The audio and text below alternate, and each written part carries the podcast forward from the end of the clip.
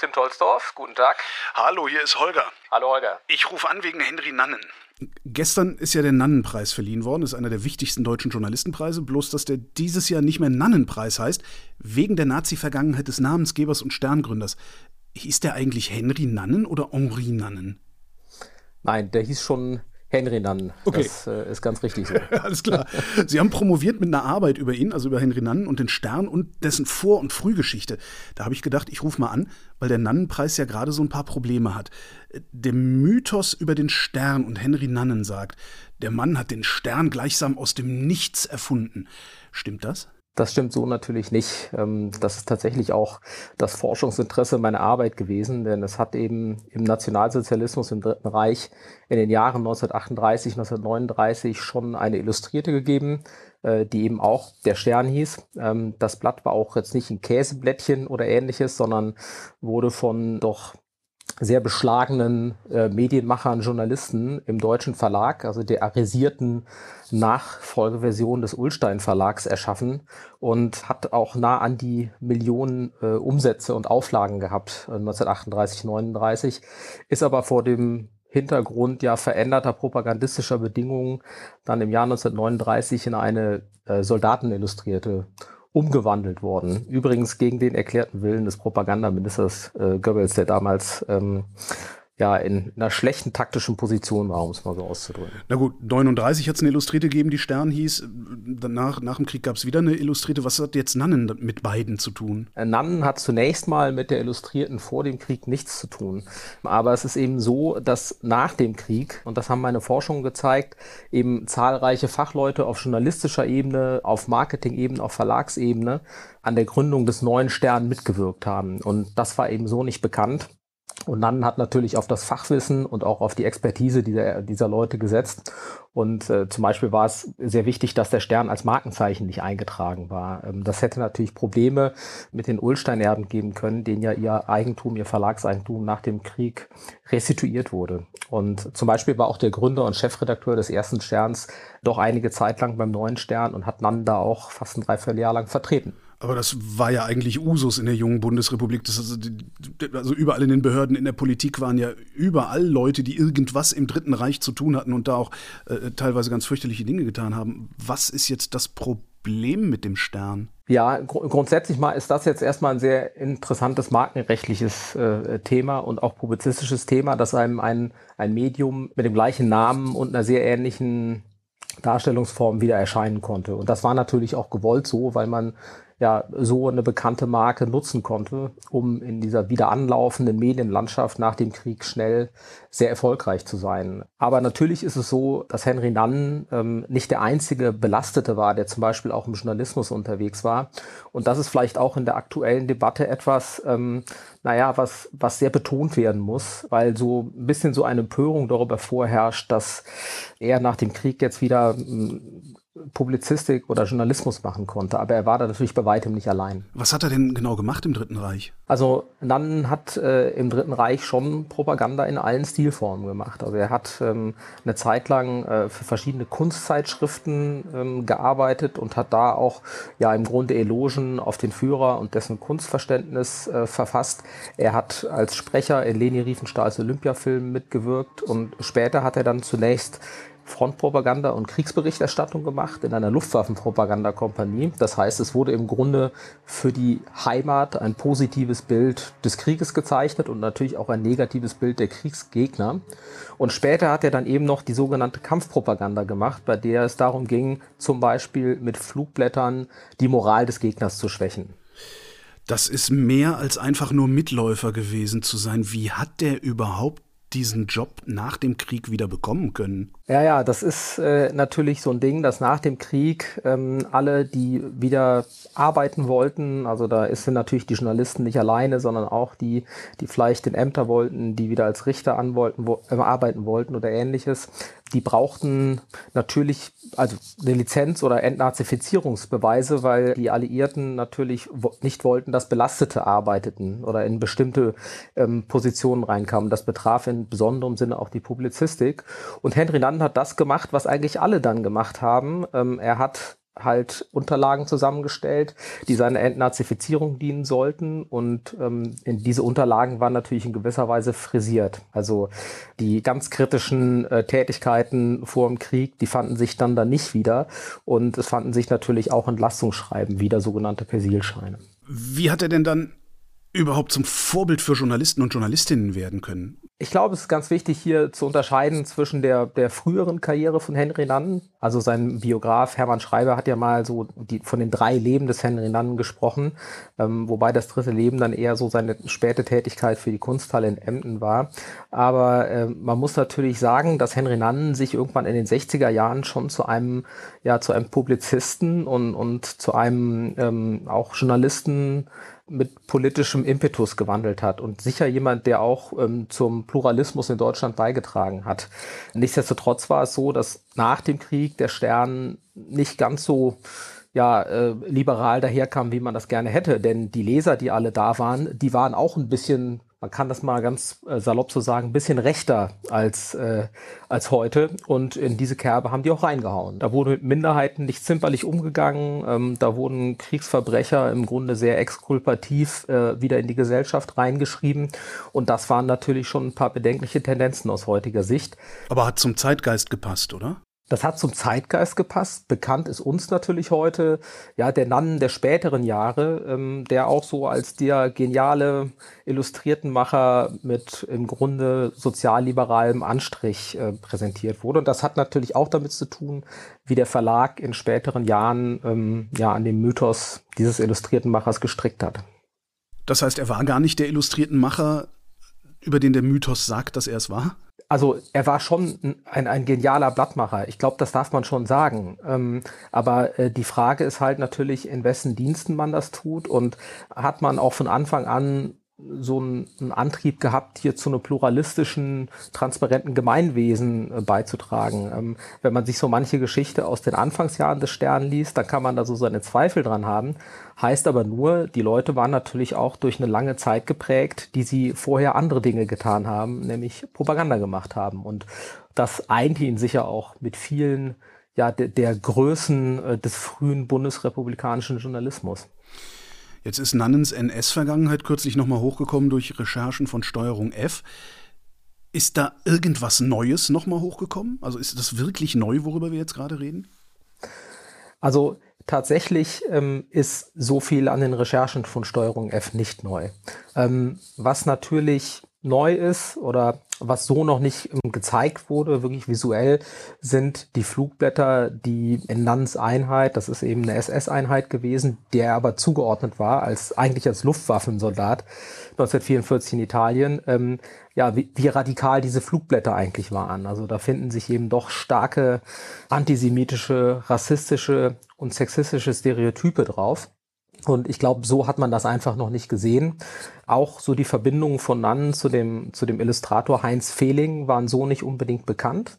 Das muss man schon sagen. Aber ansonsten war da nicht viel Neues, denn eigentlich wurden doch alle Aspekte von Henry Nanns beruflichem Leben vorher schon in Biografien und eben auch in wissenschaftlichen Arbeiten beleuchtet. Es ist da schon ein bisschen viel Empörung und, und, und nicht ganz so viel Neuigkeitswert drin. Hat eigentlich Nannen selbst jemals darüber geredet? Nannen hat tatsächlich über seine Fronterfahrungen geredet und auch darüber, dass er gewusst hatte, was da passiert. Also es gibt dieses berühmte Editorial aus dem Jahr 1979. Ähm, der Auslöser dessen war die TV-Serie Holocaust, die damals wahnsinnig viel Aufsehen in Deutschland erregte. Und Nannen hat da schon geschrieben, ähm, dass man es hätte wissen können, weil er war natürlich vorher an der Ostfront unterwegs und er schreibt auch davon, wie er die rauchenden Leichenberge und die ausgebullten Leichen beim Rückzug hinter der Front gesehen hat. Was natürlich ein bisschen bedenklich ist, dass seine ja, kampfpropagandistischen Tätigkeiten, also die Flugblätter, die Steuerung F jetzt ausgegraben hat, das hat danach stattgefunden. Und diese Flugblätter hat er auch damals in diesem,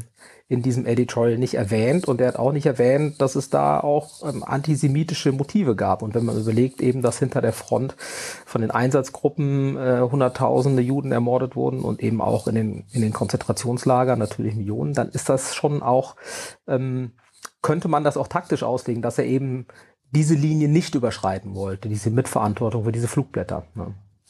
Diese unangemessen große Empörung bezogen auf die Steuerung F-Recherchen, scheint jetzt aber immerhin dazu geführt zu haben, dass der Stern nochmal über seine Vergangenheit nachdenkt und da versucht, was aufzuarbeiten, nicht zuletzt die Umbenennung des Nannenpreises. Warum hat der Stern das nicht längst getan? Also eine profane Antwort, äh, Herr Klein, wäre jetzt, ähm, dass es im Verlag und in der Redaktion einfach an Archivalien und an systematisch gesammelten Quellen aus der Frühzeit des Sterns und zum Gründer fehlt. Ähm, also bei den Recherchen zu meiner Dissertation jedenfalls ähm, stand ich da vor verschlossenen Türen und ähm, ich glaube, also ich habe natürlich angefragt, aber ähm, mir wurde gesagt, dass im Grunde nichts existiert. Und das muss man wohl dann auch so einfach so einschätzen. Ich denke, es kommen aber vielleicht noch weitere Faktoren dazu. Ähm, ich kann mir schon vorstellen, dass einfach bei Gruner und Jahr einfach einen großen Respekt vor diesem, vor diesem Säulenheiligen des Journalismus war, als der Nann dann natürlich irgendwann dargestellt wurde. Und dass man Nann oder den, den, den genialen Gründer und Illustriertmacher eben auch als Marke nutzen wollte, um zum Beispiel für den Preis oder für die Schule zu werben. Wenn der Stern selber keine Archivalien hatte, woher haben Sie Ihre Archivalien dann gekriegt für die Dissertation? Ähm, das war natürlich eine etwas längere Recherche, die mich auch so zwei bis drei Jahre durch die Gegend getrieben hat. Ähm, und da findet man immer so Schlüsselquellen. Also äh, man ist natürlich dann im Bundesarchiv unterwegs und in Landesarchiven, um zum Beispiel Entnazifizierungsakten zu bekommen. Und dann ist es aber auch so, dass private Nachlässe eine große Rolle spielen ein Schlüsselnachlass in dem Sinne war zum Beispiel der Nachlass von Karl Beckmeier, den ich im Grunde durch eine lange Recherche und eigentlich dann letztlich auch einen Zufall gefunden habe. Oder einen Zufall, dem man ein bisschen auf die Beine geholfen hat, sagen wir mal so. Der Stern äh, sagt, hat keine Archivalien mehr. Sie haben Ihre Dissertation geschrieben, Steuerung F hat recherchiert, jetzt kommt alles hoch. Äh, Im Stern steht jetzt eine Auseinandersetzung mit seinem Gründer. Ist das Ding jetzt damit durch oder kommt in ein paar Jahren die nächste Redaktion und gräbt irgendwas aus? Man weiß ja nie letzten Endes, was noch in den Archiven liegt. Aber grundsätzlich ist es so, dass ja auch der neue Chefredakteur des Stern sagt, ähm, wir wollen jetzt nicht hier verharren, ähm, sondern wir wollen jetzt ergebnisoffen äh, in die Recherche gehen. Und äh, es wird jetzt ein Gremium aus Journalisten und auch Journalistenschülern, was ich übrigens sehr gut finde, um die jüngere Generation einzubinden, geben, bei dem über die Benennung des Preises ja irgendwie doch entschieden werden soll. Aber gleichzeitig sagt man ja auch, dass man dabei nicht ähm, ja nicht enden will, sondern noch eine gründlichere Bearbeitung des Themas folgen soll. Und ich denke auch, dass man wahrscheinlich da doch über die Bordmittel der eigenen, der eigenen Redaktion hinausgehen sollte und wahrscheinlich auf, auch auf historische Expertise setzen sollte. Ganz interessant in dem Zusammenhang ist vielleicht, dass die Eske Nann, die Witwe von Henry Nann, schon im Mai angekündigt hat, dass man aus Perspektive der Kunsthalle in Emden eben so eine wissenschaftliche Aufarbeitung der Biografie Nanns angehen will. Und da es wird interessant sein zu sehen, ob man da die Kräfte bündelt oder ob da ja, jeder seinen eigenen Ansatz fährt. Stern-Chefredakteur Schmitz hat allerdings auch gesagt, und zwar gestern bei der Preisverleihung, vielleicht haben wir alle nicht genau genug hingeschaut und manchmal braucht es Anstöße von außen, um genauer hinzuschauen und die gab es. Mit Verlaub, gab es solche Anstöße bisher nicht? Was ist mit Ihrer Dissertation? Haben die die nie gelesen? Doch, haben sie in der Tat. Und ich finde das tatsächlich auch recht ähm, recht verwunderlich, denn nach meiner Dissertation war es ja so, es war alles so um die Zeit des Nannenpreises 2014, bei dem es ja schon diesen Skandal gab, wo äh, Jakob Appelbaum seinen Nannenpreis zurückgab und äh, ankündigte, den einschmelzen zu wollen. Und gleichzeitig mussten sie sich dann auch noch mit meiner Dissertation beschäftigen. Und es war ja so, dass es letztlich ein sechsseitiges Interview mit mir im Stern gab aber im Grunde ist man dann hinter diesen Aufarbeitungsstand wieder zurückgetreten und hat im nachfolgenden Jubiläum äh, doch wieder stark so diese Genialitätsgeschichte in den Vordergrund geschoben. Jetzt ist der Preis umbenannt worden. Reicht das, so ein Ding einfach umzubenennen? Also es ist ja doch eine sehr, sehr kurzfristige Umbenennung gewesen. Und ähm, äh, Herr Schmitz hat ja selber gesagt, dass es vermutlich nicht dabei bleiben wird. Also ähm, der, der heißt jetzt Sternpreis. Aber ich glaube, man sollte das vielleicht getrennt betrachten. Da müsste man vielleicht übrigens auch nochmal sagen, dass jetzt die Recherchen und die Geschichte, die im neuen Stern steht, ähm, doch schon eine andere Recherchetiefe aufweist, auch im Umgang mit der Vergangenheit, dass man da tiefer gegraben hat und trotzdem natürlich bestimmte Enden offen lässt, weil man sie jetzt nicht beantworten kann. Also dieses offene Herangehen finde ich persönlich zunächst mal gut. Und was den Preis angeht, man muss sich ja die Frage stellen, Henry Nann ist natürlich ein, ein in der Bundesrepublik auch wichtiger Journalist gewesen, der auch zu bestimmten publizistischen Entwicklungen beigetragen hat. Und muss man den an Bausch und Bogen verdammen? Ich glaube, das muss man eben auch nicht tun. Die Frage ist aber tatsächlich, kann er als Vorbild für junge Journalisten und auch für die Leistungen etablierter Journalisten dienen und äh, weiter im, im, in der Schule und im Preis äh, mit seinem Namen herhalten. Und da habe ich schon meine Zweifel dran, wenn man sich anguckt, ja, welche Eigenschaften Journalisten eigentlich auszeichnen sollen. Das heißt, die Marke, das Qualitätssiegel Henry Nannen, das ist jetzt kaputt. Kaputt würde ich nicht sagen. Ich würde einfach dafür ähm, votieren, dass man eine realistischere Einschätzung der Marke und der Person vornimmt ähm, und sie auch natürlich in den Kontext der damaligen Zeit setzt, ähm, wo man sagen muss, naja, er hat sich da nicht wahnsinnig hervorgetan, aber er war eben auch keiner von den ganz schlimmen. Äh, ich glaube, das kann man guten Gewissens sagen. Ja. Jetzt mal weg von, vom Stern und von Nannen. Ich habe irgendwie den Eindruck, dass der gesamte deutsche Medienbetrieb so Probleme hat, seine Vergangenheit angemessen aufzuarbeiten. Täuscht mein Eindruck da? Nein, also da kann ich sagen, dass Ihr Eindruck überhaupt nicht täuscht. Und ich sag mal, in der Wissenschaft ist das ja auch eigentlich Konsens. Ähm, es gibt ganz, ganz wenige Beispiele, wo Verlage oder Medienunternehmen ähm, ihre Vergangenheit selbst aufgearbeitet haben. Also Bertelsmann hat damals eine Historikerkommission eingesetzt und das war sicher auch äh, gut, was dann da passiert ist. Auf der anderen Seite ist das auch nur unter Druck zustande gekommen, weil es schon Recherchen auch Druck von außen gab davor. Und mittlerweile ist es so, dass auch die, die ähm, Biografien des Führungspersonals bei Bertelsmann auch wieder etwas weichgespült daherkommen, wie die neueste Biografie über Mohn. Aber grundsätzlich ist es ein, ein großer Makel, gerade der deutschen Elite-Publizistik, dass man die eigenen Vergangenheiten, so will ich es jetzt mal nennen, eigentlich nie aus eigenem Antrieb aufgearbeitet hat. Wollen die das nicht aus eigenem Antrieb machen oder können die das nicht aus eigenem Antrieb machen? Ich glaube, dass sie es eine ganz lange Zeit lang nicht wollten und nicht die Notwendigkeit gesehen haben. Ähm, sie hatten ein sehr einträgliches Geschäftsmodell und ähm, ja, sie haben natürlich auch den öffentlichen Diskurs dominiert oder gesetzt als Gatekeeper auch irgendwie. Und äh, ja, da seine eigene Vergangenheit herauszukramen und über die eigenen Verfehlungen zu sprechen, äh, das wird sicher viele davon abgehalten haben, ganz abgesehen von der Tatsache, dass man das Geschäft nicht schädigen wollte. Aber es ist eben schon doch frappierend, wenn man in die Frühphase und zum Beispiel Lutz Hachmeister hat dazu publiziert oder auch die Historikerin Christina von Hodenberg, die sich jetzt auch zu der Nannenkausa äh, zuletzt geäußert hat, dass man dort einfach sieht, ähm, dass viele Verlage, viele Medien belastete, auf belastete Leute setzten, die Quick oder äh, wenn wir auch dazu Kristall gucken, zu Axel Springer, ähm, also da war eigentlich keiner so richtig vor sicher. Ähm, paar leuchtende Beispiele ist sicher die Frankfurter Rundschau, die war von Anfang an sehr unbelastet. Oder auch die neue Zeitung in München, die es in der Form später nicht gab, aber die war auch ein, ein eher unbelastet, also von nicht von belasteten Journalisten bevölkertes Medium. Wo Sie schon Namen nennen, über welchen Verlag empören wir uns denn als nächstes?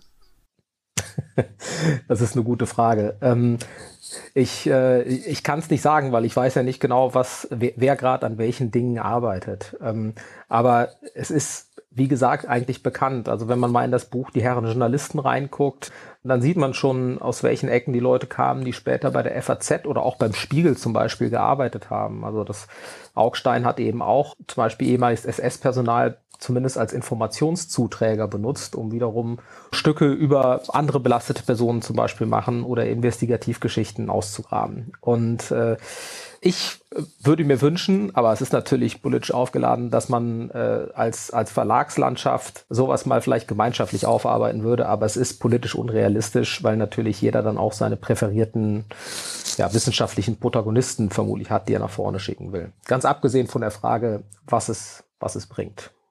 Und ich glaube, ganz, ganz wichtig ist, ähm, dass man historische Figuren, Figuren wie eben Henry Nunn äh, nicht zu Markenzwecken überhöht ähm, oder zu Marketingzwecken und vor allen Dingen nicht ohne vorher quasi New Due Diligence gemacht zu haben, was da in der Vergangenheit so schlummern könnte. Tim Tolsdorf, vielen Dank. Dankeschön. Und das war Holger ruft an für diese Woche. Nächste Woche reden wir wieder über Medien und bis dahin gibt es über Medien zu lesen auf übermedien.de.